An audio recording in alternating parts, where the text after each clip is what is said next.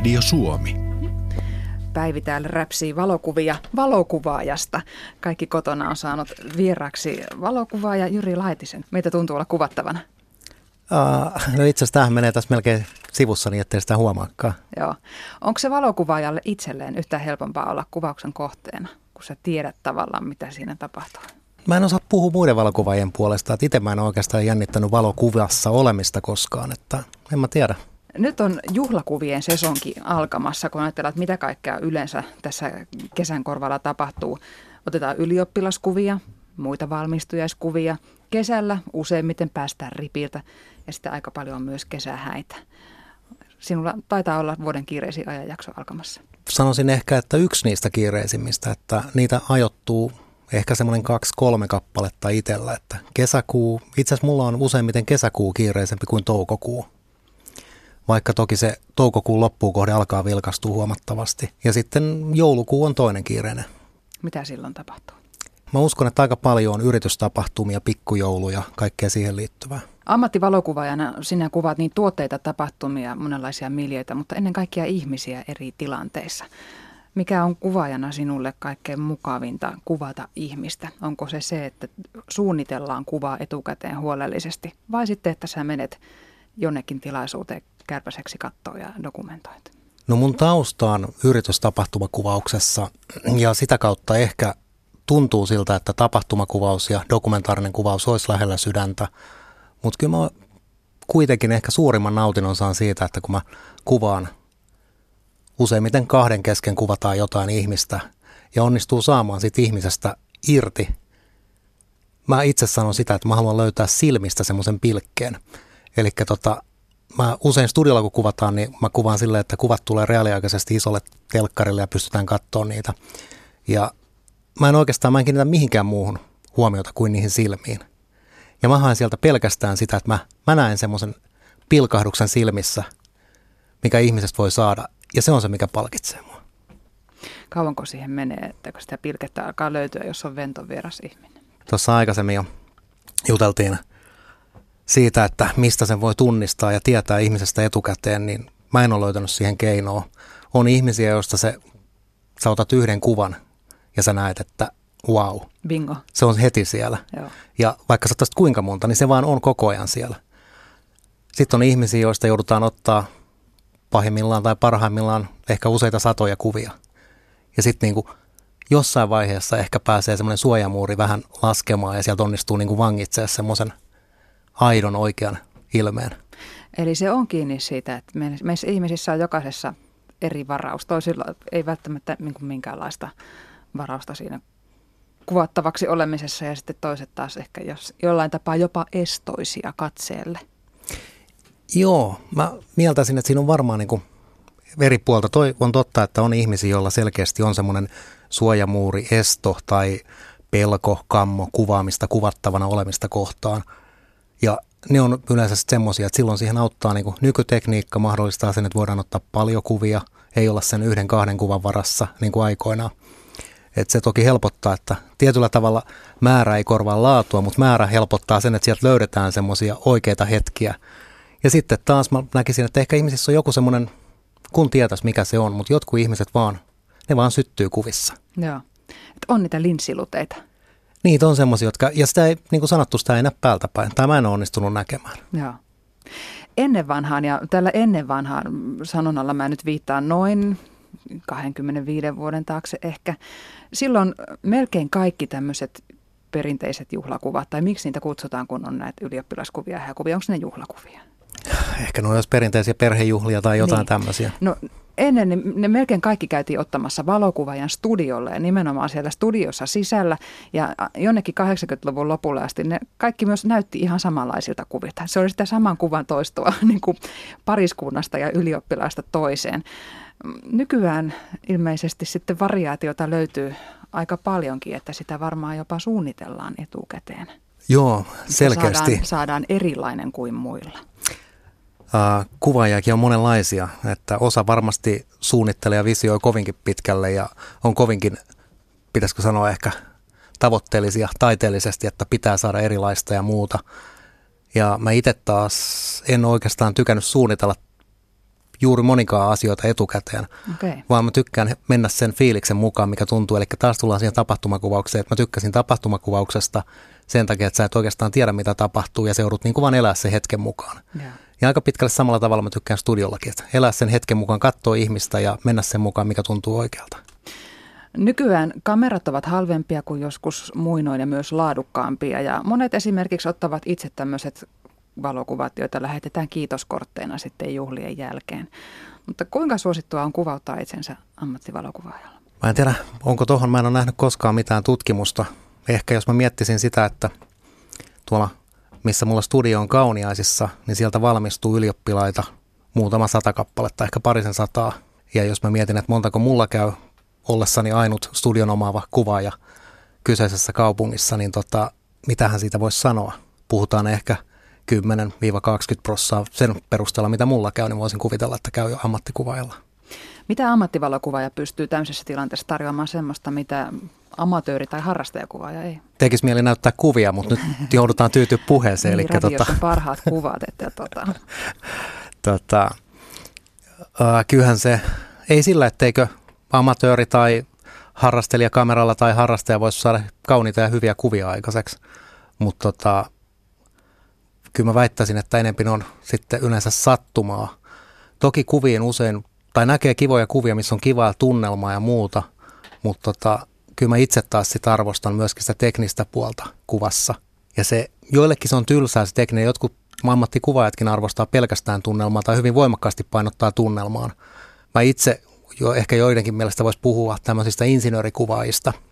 Eli mä tykkään siitä, että kuvat on teknisesti tietyllä tavalla niin ei tarvi olla juuri tietynlaisia, mutta niissä pitää olla teknisesti tietyt asiat kunnossa, jotta ne miellyttää mun silmää.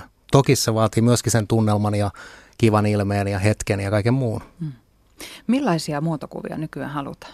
Ehkä mä voisin sanoa, että se mikä on yleistynyt kovasti, niin on erilaiset some-tarkoituksiin otettavat, ammattikuvalla otettavat kuvat. Yle, Radio Suomi. Kaikki kotona studiossa vieraana valokuvaaja Jyri Laitinen ja lähetysikkunassamme Aro Kieriä kertoo, että oli miten oli, filmirulla kamera on minun suosikki vieläkin, käsin säädettävä. Mites Jyri sulla, millainen suhde sinulla on filmirulla kameraan? no niin, päästään mun lempiaiheeseen.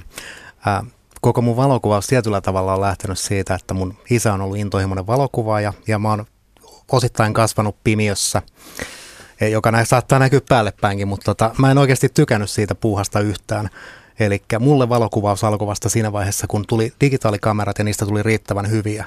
Filmi, analogiset asiat, niin ne ei vaan ole mun juttu. Toiset tykkää vinylistä, mä tykkäsin CDistä ja nyt mä tykkään striimata. Että se analogista asiat ei ole, ei ole se mun juttu.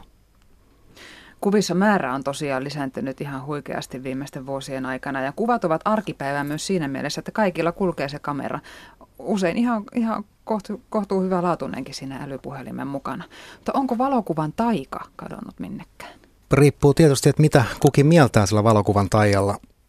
Mulle valokuvan taika on kauneudessa. Mä tykkään katsoa kauniita asioita ja mun mielestä se ei katoa koskaan ei kauneus, se on toki katsojan silmissä, mutta tota, se ei se häviä mun mielestä mihinkään. Miten kun sä oot esimerkiksi taltioimassa vaikka häitä, rakkauden juhlaa, niin miten sä siellä joukossa toimit, että sä saat sen ikuistettua sen tilaisuuden kauneuden?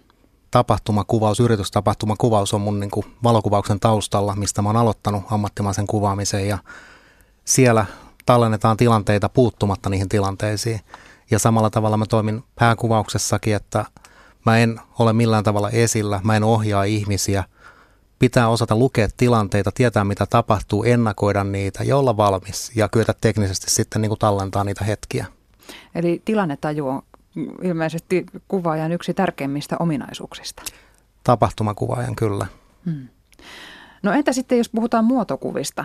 Jokainen tietää ihmisiä, jotka aina näyttää niissä valokuvissa tosi hyviltä ja myös omalta itseltään. Ja sitten taas on, on niitä, joista tuntuu, että ei onnistu kuvissa koskaan. Niin m- miten tämmöinen muotokuvan onnistuminen määritellään? Tuostakin voisi varmaan olla montaa mielipidettä, että mikä on onnistunut muotokuva. Kysytäänkö sitä toisilta ihmisiltä vai kuvattavalta itseltään. Ehkä yleisin mä sanoisin, että varmaan useimmat ihmiset kokee muotokuvan onnistuneeksi, kun he itse kokevat näyttävänsä siinä paremmalta kuin omasta mielestään näyttävät. Niin, eli sen pitäisi vähän jotenkin kaunistella sitä todellisuutta. Joo, ehkä jossain määrin saada se onnistuneemmaksi. Mä olin aikoinaan kuuntelemassa yhden valokuvan luentoa ja hän sanoi, että valokuvana teidän tehtävä on saada ihmiset näyttämään paremmilta kuin he ovatkaan. Käytätkö sinä tämän tuloksen saamiseksi kuvan käsittelyä? Toki kaikkia kuvia täytyy, tai varmaankin lähestulkoon kaikkia kuvia käsitellään tänä päivänä. Mä itse en tee kuville oikeastaan tämmöistä, pitäisikö sanoa perinteistä valosuuden, kontrasti, sävyjen säädön lisäksi, niin en juurikaan tee yhtään muuta. Sitten on taas semmoisia, jotka pitäisikö sanoa tälle ammattitermeillä, pipertää Photoshopilla niitä kuvia kuntoon, niin se ei ole mun juttu. Hmm. No mitä sitten, jos se kuvattava sanoo, että ei tämä onnistunut, mä näytän rumalta, mä oon ihan kauhea, ei näistä ole yksikään hyvä. tota, ää, nykytekniikka pelastaa, eli niin kuin sanottu, silloin kun mä kuvan studiolla, niin mulla on se iso näyttö siellä, mihin ne kuvat reaaliaikaisesti tulee. Niin eli... kauan räpsitä, että ainakin yhteen ollaan tyytyväisiä. tota, periaatteessa kyllä. Että toki on semmoisia, että sitten jotkut toteaa, että no joo, että ei, mu, ei musta tämän parempaa saa, mutta tota, kyllä niin kuin sanottu, niin kyllä, kyllä mä koen, että kyllä jokaisesta ihmisestä onnistuu saamaan semmoisia kuvia, että niitä on kiva katsoa. Hmm. Kun sinä kuvaat Jyri Laitinen ihmistä, niin kuinka paljon haluat tietää hänestä etukäteen? En koe millään tavalla tarpeelliseksi. Miksi et? Niin kuin mä aikaisemmin viittasin siihen, että mä tykkään heittäytyä tilanteisiin sen mukaan, mikä se fiilis on, niin se on se mun tapa toimia. Onko se kuvaustilanne semmoinen, että siinä väistämättä tulee sen kuvattavan luonne esiin? Ei varmaan väistämättä, mutta on toki kuvattavia, joista erinäköisiä luonteen piirteitä tulee esiin kuvauksissa. Kerro vähän pari esimerkkiä vaikka. Minkälainen on tosi hankala kuvattava? Mä en ehkä me konkreettiselle esimerkin tasolle tossa. Mä ehkä voisin vähän sivukautta lähestyä tota ja yleisimmät ongelmat, mitä mä koen, että ihmisillä on, kun ne näkee omia kuviaan – niin hyvin yleistä on esimerkiksi, että ihmiset, jotkut ihmiset eivät halua, että heidän hampaat näkyy kuvissa. Vaikka mun mielestä esimerkiksi hampaat voi olla ihan kauniit, nätit, niin silti ihmiset ei koe sitä hyväksi. Tai sitten he kokevat, että heille tulee ryppyjä tai posket leviää, kun he hymyilee. Ja tota, mulla on oma teoria siihen, että mä itse tykkään, kun ihminen hymyilee luonnollisesti ja se lähtee oikeasti. Toki silloin monilla ihmisillä, lähestulkoon varmaan kaikilla, niin posket levenee ja silmiin ilmestyy vähän ryppyjä ja muuta. Mutta mun mielestä ne ei niin tee siitä kuvasta huonoa, vaan se tekee siitä kuvasta aidon ja kauniin. Ja se on se asia, mitä ihmiset jokapäiväisessä kanssakäymisessä, kun ne hymyilee, miten muut kokee heidät. Mutta kun he itse katsoo itseään aamulla peilistä, niin tuskin ne heillä siellä kovin leveä virnistys on, mitä he katsoo. Eli he katsoo itseään yleensä peilistä naama peruslukemilla, josta mun mielestä seuraa se, että kun he näkee sitten hymyilevän itsensä, niin se ei näytäkään itseltä, koska se ei ole se, mitä hän on tottunut peilistä katsomaan. Voiko tähän liittyä myös se, että ihminen itse katsoo itseään aina kaikkein kriittisimmin ja julmimmin? Todennäköisesti joo. Hampaiden lisäksi niin on tämmöisiä kestojuttuja, on esimerkiksi yleensä ihmisille hiukset. Hyvin usein, kun katsotaan sieltä isolta näytöltä vaikkapa kuvaa, niin ihminen toteaa, että oi oi, nyt mun hiukset törröttää tuolta mä katson kuvaa ja mä en näe siinä mitään törröttävää. Eli tota, on semmoisia pieniä asioita, joita on tottunut itseltään korjaamaan, jotain hiusta tai muuta, jonka kokee sitä peilistä, kun se tuijottaa, niin että aina nuo samat hiukset törröttää tuolta. Mutta todennäköisesti tosiaan kukaan ulkopuolinen ei näe niitä. Ne näkee vaan ihan muita asioita, ehkä silmät, kokonaisuuden. Kuinka paljon sinä annat kuvattavan itsensä vaikuttaa siihen kuvaustilanteeseen, miten häntä kuvataan? Jos kuvattavalla itsellään on toiveita ja tavallaan toivomuksia siitä, että millä tavalla kuvataan, niin kyllä mä yleensä suostun ja lähden kokeilemaan sillä tavalla. Toki jos tuntuu siltä, että ne on ihan, että nyt ei, niin kuin tästä ei hyvää seuraa, niin taas mä kerran mä totean, että sen takia on hyvä olla se studiolla ollessa se iso näyttö, jolloin voidaan verrata. Että voin sanoa sitten, että kokeillaan tämmöistä juttua ja sitten nähdään peräkkäin, että sitten voi kysyä, kun näyttö, katsotaan kahta kuvaa, että no esimerkiksi kummasta tykkäät itse enemmän ja silloin päästään etenee yleensä siihen suuntaan, mistä kuitenkin loppupeleissä sitä asiakas tykkää enemmän. Yle. Radio Suomi. Kaikki kotona lähetyksen vieraana on valokuvaaja Jyri Laitinen ja me puhumme ihmisten valokuvaamisesta.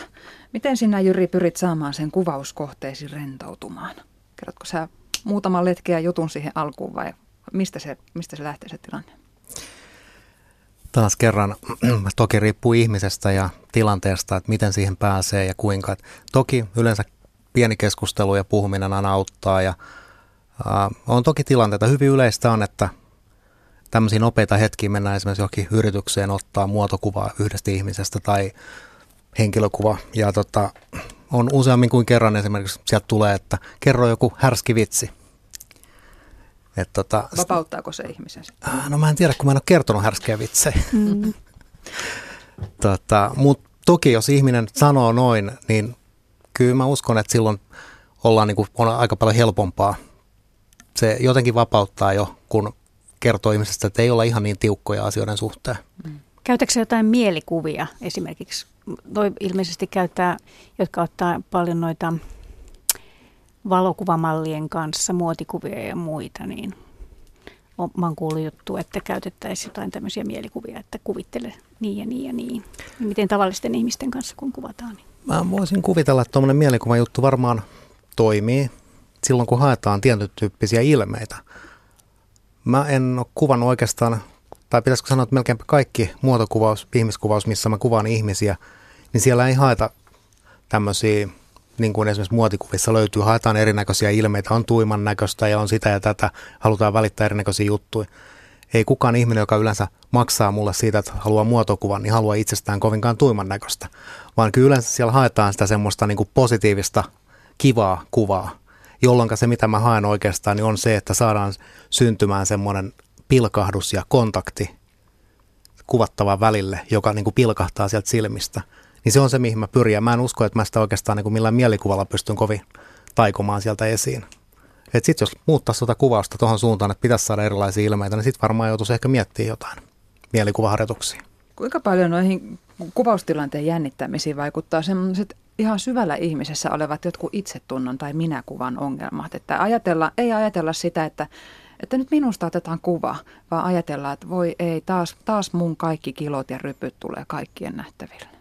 On sitäkin varmaan. Toki niin kuin sanottu, että harvemmin sitten semmoinen henkilö, jolla on ehkä kovinkaan pahasti ongelmia sen kanssa, että miltä itse näyttää tai ei, ei ole tyytyväinen siihen, miltä itse näyttää, niin tota, harvemmin ehkä semmoinen päätyy tilaamaan mua kuvaamaan itseään.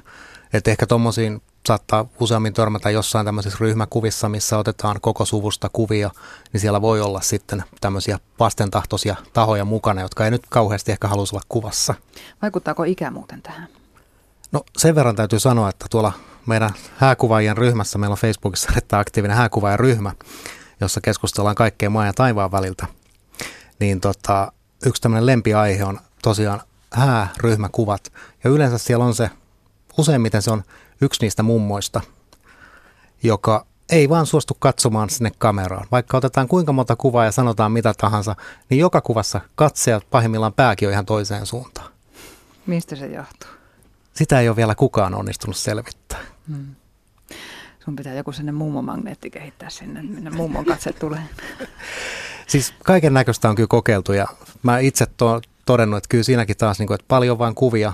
Muutaman kerran mä myönnän, että on pienemmissä ryhmäkuvissa, missä on sattunut joku tämmöinen, niin on sitten yhdistänyt kahdesta eri kuvasta niin, että ollaan saatu samaan kuvaan ne katseet kohtaamaan.